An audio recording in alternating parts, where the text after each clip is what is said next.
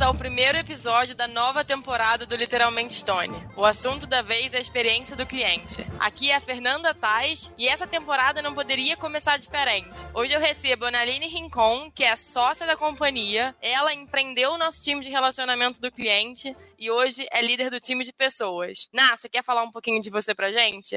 Oi, Fê. Primeiro, obrigada pelo convite. É um prazer e uma honra estar aqui com todo mundo. Um pouquinho sobre mim. Eu entrei na Stone em 2015, então lá se vão 5 anos. Desde o início eu entrei na área de relacionamento com cliente da Stone, vi a área sair, né, de 20 pessoas até mais de 700 pessoas. Então foi uma escalada grande nesses últimos 5 anos e agora eu estou liderando o time de pessoas. Bom, Ana, hoje a gente vai conversar sobre um livro que ela sempre falou muito, que é o Satisfação Garantida, escrito pelo criador e ex-CEO da Zappos. O Tony, que é o criador, ele foi considerado um grande empreendedor, especialista em atendimento ao cliente e cultura corporativa. Aos 24 anos, ele vendeu sua primeira empresa para a Microsoft por $265 milhões. Em Satisfação Garantida, ele fala sobre cultura focada na experiência do cliente. E ele garante que isso não gera felicidade só para o cliente, mas também para o time e para a empresa. Ná, acho que antes da gente entrar um pouco no livro em si, eu queria entender por que esse livro é tão importante para você e por que você escolheu ele para o nosso papo. Beleza. Acho que tem 2 coisas principais, assim. Eu me identifiquei muito com o tema de paixão que o Tony fala e que ele sempre colocou nas Zappos, né? Então, tem uma frase dele muito forte que ele fala que, cara, a paixão pelo que você faz é mais importante do que ganhar dinheiro. Eu acho que essa frase meio que conduziu toda a minha jornada na minha vida, assim. E tem uma outra coisa também que ele fala muito sobre como o incomum é uma qualidade. E durante muito tempo eu me sentia um peixe fora d'água em vários lugares, lendo sobre ele, lendo sobre o ambiente que ele construiu, lúdico, criativo, animado, feliz. Cara, eu vi que eu não era sozinha, né, nesse sonho. Então ele também me deu um motivo de sonhar, que existia uma possibilidade de você construir um ambiente de trabalho que as pessoas fossem verdadeiramente felizes. Foi uma coisa que eu sempre busquei. Ná, acho que tão importante entender o livro é entender como é que a sua trajetória comunica com ele. Eu acho que, eu conheço essa história, ainda que brevemente, eu acho ela super interessante. Eu queria que você dividisse ela com a gente e falar em que momento o livro entrou na sua vida. Então, a minha história, ela definitivamente não traçou uma linha reta. Eu sempre quis muito fazer a diferença na vida das pessoas, então esse sempre foi muito meu propósito e ao mesmo tempo encontrar um lugar que eu amasse trabalhar. As minhas maiores referências sempre foram meus pais e eles sempre tiveram muito brilho no olho, assim, falar do trabalho, sempre foram pessoas muito dedicadas. Eu sempre buscava conseguir encontrar aquela mesma coisa. Então, eu comecei a minha trajetória fazendo engenharia, eu comecei a fazer engenharia de produção, e no início eu fui me frustrando, porque primeiro a engenharia era uma continuação da escola, e eu não me sentia me desenvolvendo. Mas eu fui cursando a faculdade, eu tinha um sonho muito grande de fazer um intercâmbio, meu pai tinha me prometido que se eu continuasse fazendo engenharia, eu realizaria o meu sonho de fazer intercâmbio. E aí, o meu primeiro desejo era estudar na Alemanha, porque eu tinha começado a fazer engenharia, eu fui conversar com o meu coordenador, ele me disse que a melhor faculdade que tinha de engenharia de produção, um convênio na PUC, que era onde eu estudava, era na Alemanha.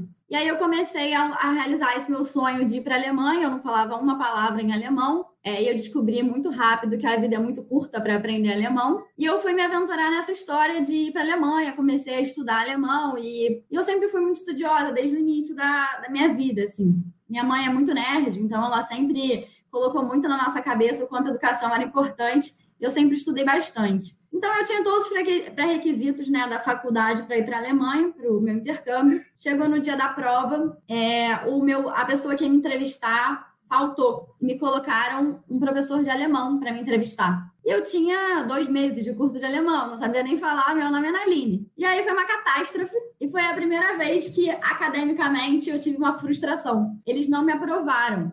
E o mais triste de tudo é que sobrou vaga. Então, não foi assim, não, você não passou. Sim, você foi reprovada. E aquilo ali foi muito difícil para mim lidar no início, né? E eu sempre tive uma vida muito planejada. Depois eu descobri que todo o meu planejamento não servia para nada. Mas aí o que aconteceu foi que eu tinha muito planejado que naquele semestre eu iria para a Alemanha. Então eu comecei a estudar outras formas de ir, procurei curso, procurei um monte de coisa, mas a cidade que eu queria ir, que chamava Braunschweig, não tinha nenhum convênio. Eu acabei descobrindo que tinha um curso profissionalizante na Alemanha, que você podia fazer alemão, e que tinha um programa de intercâmbio dentro da Europa chamado Erasmus, que você não pagava nada e podia prestar. Aí eu fui para a Alemanha, meu pai era radicalmente contra eu fazer um intercâmbio de línguas, ele queria que eu fosse fazer faculdade. Convenci a professora de inglês do curso que eu ia fazer alemão a me dar uma casa, porque não tinha como eu conseguir residência estudantil, já que eu não estava cursando a faculdade. E assim, eu parti para a Alemanha,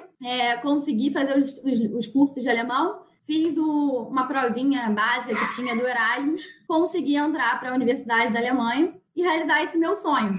E aí foi maravilhoso, né? Porque eu consegui não pagar um semestre de PUC, consegui fazer a faculdade que eu mais queria, viver tudo que eu queria. E aí, quando eu voltei, eu entrei com a dura realidade de que eu continuava fazendo faculdade de engenharia. Isso não tinha mudado.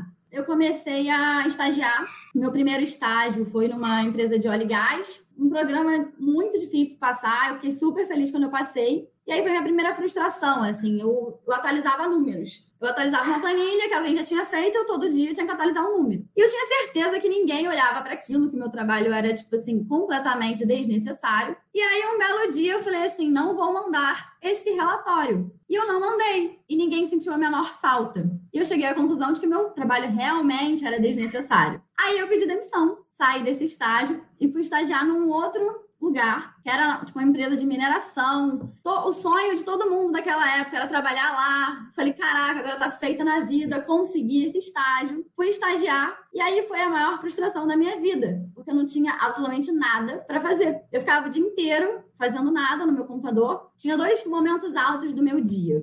O momento que a minha chefe me pedia para fazer a prestação de contas das viagens dela, que basicamente eu tinha que colar a nota fiscal num papel A4. E o segundo era às 5 da tarde, que todo dia um senhorzinho passava com meu chocolate quente. Esse era o auge do meu dia. E aí eu falava muito para os meus pais, assim, estudei a vida inteira, não foi para isso. Eu, assim, tudo bem que agora eu sou estagiária, mas eu olho para as pessoas ao meu redor, eu não quero ser essas pessoas, eu não vou fazer a diferença na vida de ninguém, eu não estou mudando nada no mundo, não estou deixando nenhuma história para contar. Assim, não é isso que eu quero ser. E eu tenho uma irmã que é um ano mais nova que eu, a gente sempre foi muito uma dupla, assim, né? E ela fez direito, ela estava lá se matando de estudar, feliz da vida, queria ser defensora pública. E eu, assim, cara, em que momento a gente ficou tão diferente, entendeu? Eu já estava no último semestre da engenharia e eu tomei a decisão de fazer vestibular para medicina. Medicina sempre foi meu sonho, minha mãe é médica, só que eu tenho um problema sério, que eu tenho medo de sangue. Então eu desmaiei quando caiu meu primeiro dente. E eu achava que isso inviabilizava fazer medicina. Acho que inviabiliza, na verdade. Mas eu falei, a vida é muito curta para a gente ficar pensando todo dia com e se. E eu resolvi enfrentar essa minha curiosidade, esse outro sonho, que era cursar medicina. E aí, no último semestre da faculdade de engenharia, eu estava fazendo o máximo de crédito na faculdade, TCC, eu tinha que fazer o vestibular de medicina. E eu tinha um compromisso com meu pai, que dado que eu fiz um intercâmbio, eu tinha que fazer a engenharia em 9 períodos. E são 10 períodos normalmente. Então, assim, foi o semestre mais maluco da minha vida. Eu estudei que nem uma maluca, e aí eu consegui a minha realização de passar na faculdade, né, na Universidade Federal aqui do Rio de Janeiro, em medicina. E assim, eu não acreditava quando aconteceu, assim, acho que foi a maior realização pessoal da minha vida, e eu fiquei muito feliz. E aí, quando eu entrei, feliz da vida, escolhi a Uni Rio, fui estudar na Uni Rio. Quando começou a aula, eu descobri que existia um negócio na Uni Rio chamado dissecção, que basicamente era você pegar, secar cadáver mesmo. Imagina para uma pessoa que tem medo de sangue, o que era a aventura da dissecção.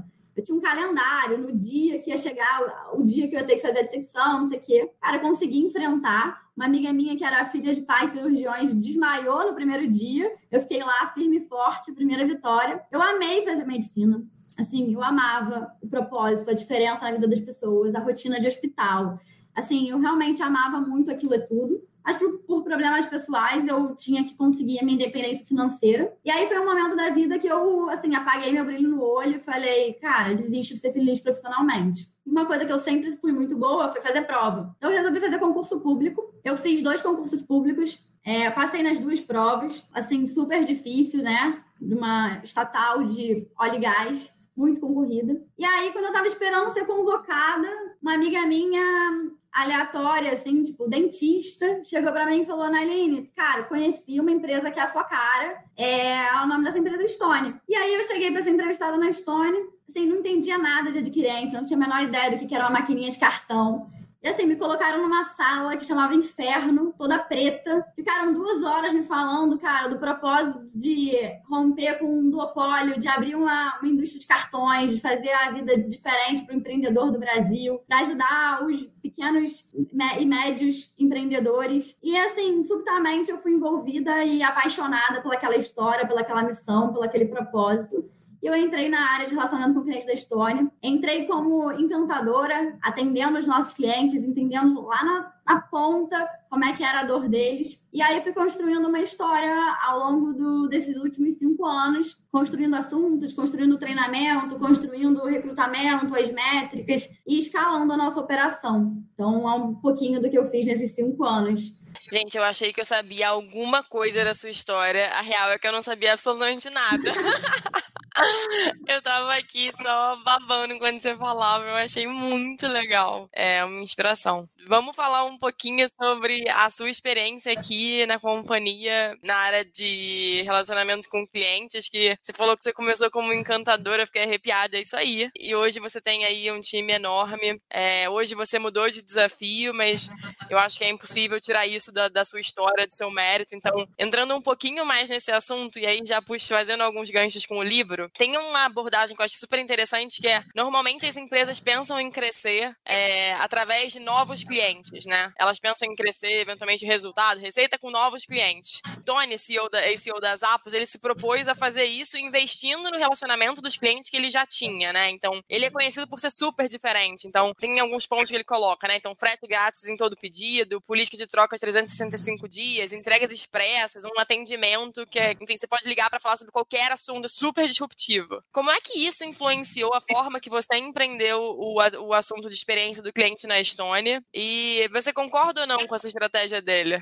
Então, o Tony é o maior exemplo que a gente sempre teve, assim. Então, até respondendo a sua pergunta anterior sobre como o livro chegou, quando eu cheguei na Estônia. Então, quando eu entrei na Estônia, começaram a me apresentar um pouco o que era a área de relacionamento com o cliente, né? Se você parar para pensar, a gente tem um estereótipo do que é uma central de atendimento e como a gente queria sair fora completamente dessa central de atendimento padrão. E aí me deram o Satisfação Garantida da Zappos, um dos nossos fundadores da Estônia, falou, cara, a gente quer se transformar de alguma forma na Zappos brasileira. Então, ele foi a minha maior referência. E, assim, tem várias coisas que eu aprendi com ele sobre relacionamento com o cliente e eu concordo 100%, né? Então, nunca esconda o seu 0800. A gente, como consumidor, muitas vezes a gente quer resolver um problema, pedir alguma ajuda e, assim, encontrar o telefone é a coisa mais difícil do mundo. Em qualquer lugar que você vai estudar sobre o assunto de relacionamento com o cliente, sempre falam, cara, o telefone é o canal de contato mais caro. Primeiro, invista no autosserviço, invista no bot. E assim, se você olhar o time de atendimento como custo, como a maioria das empresas olham, tá super certo. Mas assim como o Tony, eu acho que, e eu concordo 100%, a gente precisa olhar como uma interação com o cara, que é a principal pessoa da nossa companhia. Então, a gente costuma falar que cada chamado de um cliente é uma consultoria grátis que ele dá pra gente onde a gente tem que melhorar. O Tony falava muito, né, que a gente tem que olhar aquela interação com uma lente de construção. Então, a partir daquele chamado, o que vai mudar em mim? O que eu vou priorizar na tecnologia? Qual produto eu vou lançar? Qual processo eu vou melhorar? É assim que a gente tem que enxergar, porque muito mais do que investir em marketing, a gente investir no atendimento, a gente cria memórias com esses clientes e eles vão replicar essas memórias por aí, né? Histórias legais são contadas, são replicadas. E muito melhor do que a gente falando sobre nós mesmos, são os nossos clientes falando do porquê que a gente é especial, do porquê que a gente é diferente, do porquê que eles podem confiar na gente. Isso traz muito mais novos clientes. Então, a forma da gente trazer novos clientes é, sim, buscar, mas é com os nossos próprios clientes nos indicando e a gente garantindo que essa base de cliente vai ficar com a gente para sempre, né? Então, tem um negócio que é muito legal, que a gente está aqui para construir relações de longo prazo.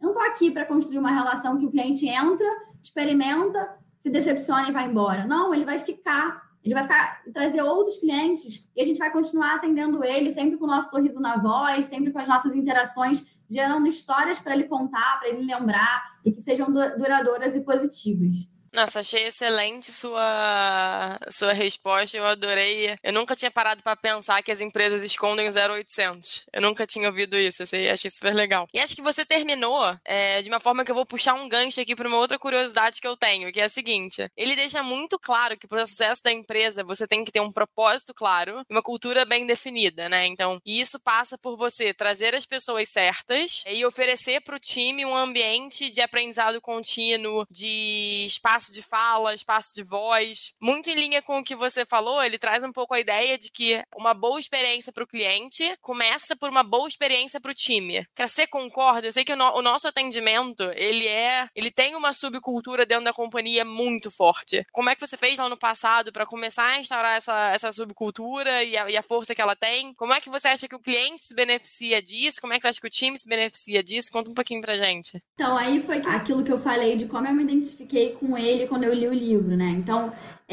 um negócio de ser em comum. Desde criança, eu sempre fui uma criança que tentava dar nome em tudo. Então, absolutamente tudo, desde carro até bola, qualquer coisa que eu tinha sempre teve um nome, porque era uma forma de eu tornar o comum único. E quando você lê o livro, ele fala muito disso, né? Como você consegue que cada colaborador torne a sua mesa de trabalho, sua estação de trabalho, sua própria. Então, você consegue desde customizar seu computador até a sua mesa, a sua cadeira. Então, essa preocupação de que cada um tenha o seu espaço, seja você mesmo, é muito importante. Tem uma coisa no livro que ele fala que eu acho que é muito legal, que é traga a pessoa por inteiro para a sua companhia.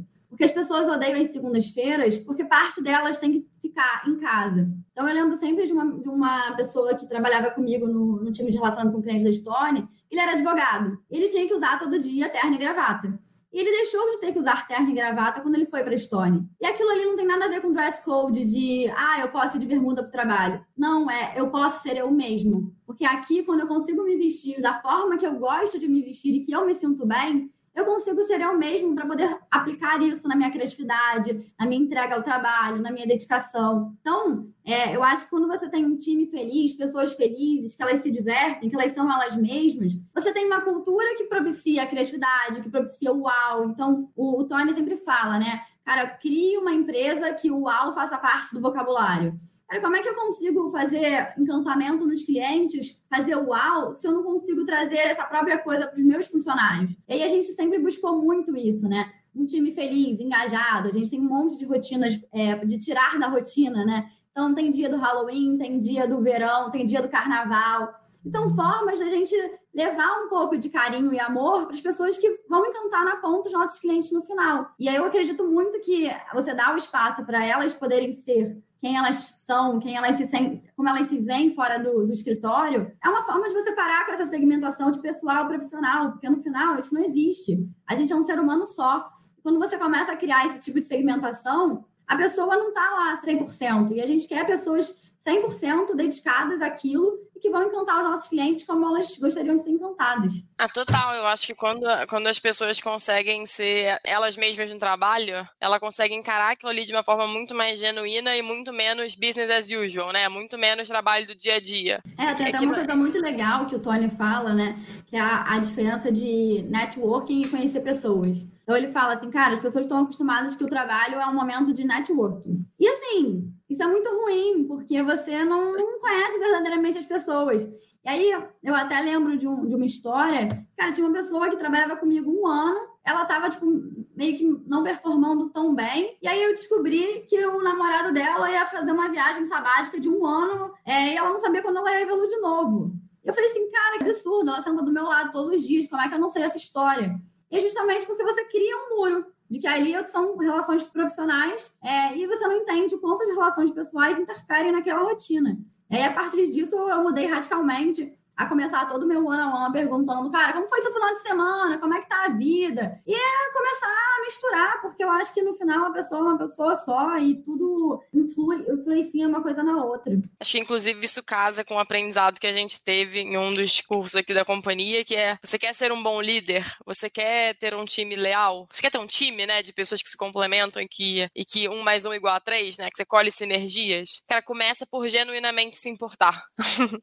E genuinamente genuinamente se importar é genuinamente se importe com o todo, né? Não com o que é conveniente a você. Acho que super casa e eu concordo 100%. Acho que a gente já falou algumas vezes sobre um assunto que eu acho que é legal nessa linha de encantamento. Acho que muito também na época em que a gente viveu lá em 2016 a integração de uma empresa que a gente tinha comprado na época, sobre a diferença de encarar o encantamento como um custo e a diferença de encarar a experiência como um investimento, né? Vamos chamar assim. Se você fosse autora do livro, né, e você pudesse escrever mais um capítulo que eventualmente passasse por esse assunto, como é que você abordaria esse tema? Eu acho que a gente tem um trabalho muito grande de tangibilizar todas essas coisas que a gente faz de legal, né? Então eu lembro assim que quando a gente foi fazer essa integração, a gente partiu do pressuposto de que a gente era mais caro. Assim, com certeza, para dar o atendimento que a gente dá, a gente tem que ser muito mais caro. E a gente topava ser muito mais caro pela experiência que a gente dava para os nossos clientes, né? Porque, no final, eu acho que ninguém hoje compra produto, mas compra experiência. E, no final, quando a gente começou a olhar os nossos indicadores e se comparar operacionalmente com a outra empresa, a gente viu que a gente não era tão mais caro assim. Porque, no final, a gente tem uma métrica muito importante que é resolver os problemas do cliente em linha.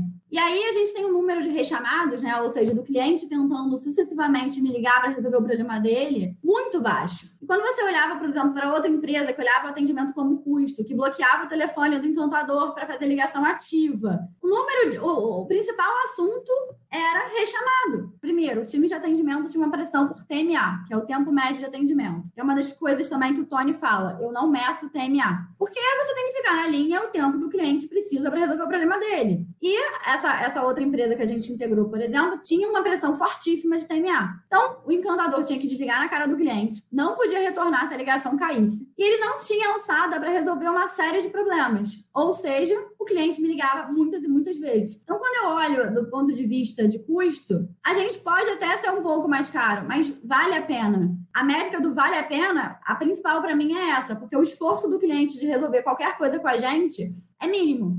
E isso tem muito valor para ele, porque um tempo de um empreendedor vale ouro. Ele podia estar no balcão vendendo, ajudando alguém, ele está lá resolvendo um problema que eu causei a ele. Então, tipo, a gente tem que tornar esse esforço mínimo. É, tipo, praticamente uma obrigação, eu acho. É que realmente, né, acho que esse é um ponto que você já investiu bastante tempo refletindo sobre ele, trabalhando nele, mas com certeza deve ser a primeira coisa que pipoca quando a gente começa a falar sobre um atendimento muito disruptivo, muito diferente, que inclusive é quase que às avessas do que a gente, como você falou, né, tem nos cursos tradicionais. Eu queria muito te pedir uma dica para você compartilhar com a gente, que é, tem alguns ensinamentos do livro que são chave, né, que é descubra pelo que você tem uma paixão e busque trabalhar com isso, busque esse caminho. E o segundo, escolha a única coisa em que você e a sua empresa vão ser o melhor do mundo, cara, e foca nisso, né? Então, acho que a gente claramente na Stone escolheu o atendimento para ser uma dessas coisas. Então, um dos nossos principais diferenciais, ou um dos nossos principais realmente, cara, características. Qual dica você dá para quem tá em busca dessa paixão e desse propósito? Assim, seja na vida, seja numa empresa, qual é a dica que você dá? Acho que você tem que tentar, você tem que experimentar, assim.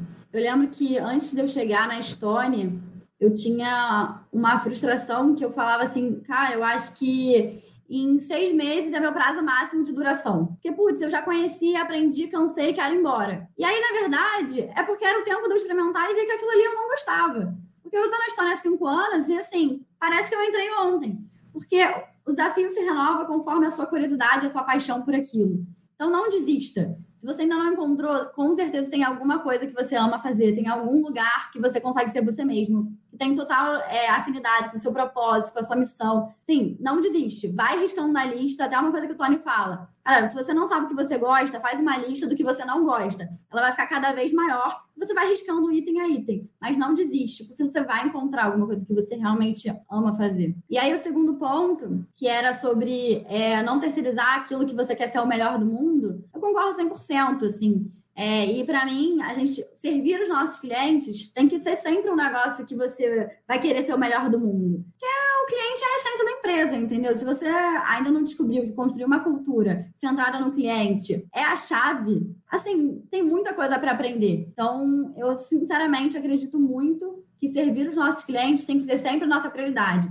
Tem um negócio muito legal que a gente sempre falava no um time de relacionamento com clientes da Tony, que era assim, você pode ter um monte de números. Se eu chegar para algum time e falar, nossa, 1% dos seus chamados são atrasados, e ele falar para mim, mas é só 1%, tá tudo errado. Porque naquele 1% tem, tipo, 10, 15, 20, 1 milhão de clientes. E a gente tem que olhar o cliente, o indivíduo, porque a partir do momento que a gente começa a desistir de lutar cliente a cliente, a nossa empresa vai perdendo total o foco, a missão, o propósito, a cultura.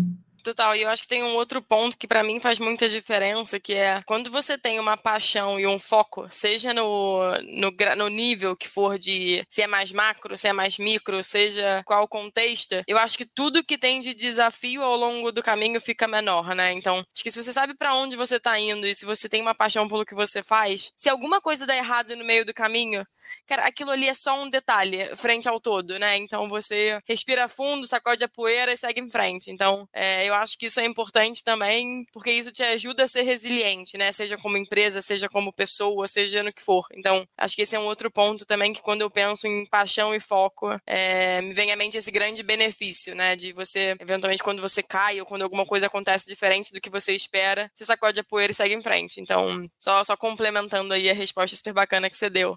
Acho que infelizmente a gente está chegando ao fim, mas a gente vai entrar agora num bloco que é um dos meus favoritos, que é o Literalmente Naline. Eu vou te fazer 3, 4 perguntas rápidas e a ideia é que você responde aí, cara, vamos desapegar de negócio, experiência ao cliente. A ideia aqui é conhecer melhor a Naline. A primeira pergunta é a seguinte: se a sua vida fosse um livro, qual seria o título? O Caçador de Sonhos. Ai, que lindo. Eu, conforme eu vou fazendo essa pergunta, vou escolhendo o título do meu. Eu adorei. Tá bom. A segunda pergunta é: se você fosse para uma ilha deserta, se você pudesse levar um livro, qual você levaria? Criatividade S.A. Muito bom. Eu sou minha irmã na temática, né? Eu sempre fico pensando nessa hora na hora que eu faço essa pergunta no livro que eu não levaria, tipo, sei lá, O Poder do Hábito. Sei lá, eu levaria alguma coisa que me ocupasse, total. A terceira pergunta é a seguinte: quem você conhece que, se escrevesse um livro, seria um best-seller? Acho que o Natangorim. Pô, a história de um menino de 20 anos que já fez tudo que ele fez, se não virar best-seller, não sei o que viraria. Total, só pra garantir que vai ser best-seller, eu daria ainda mais alguns aninhos. Mas eu concordo. E acho que eu queria a última pergunta. Você tem alguma sugestão, alguma indicação de algum livro que você leu que pra você foi muito importante? Seja, enfim, independente do assunto.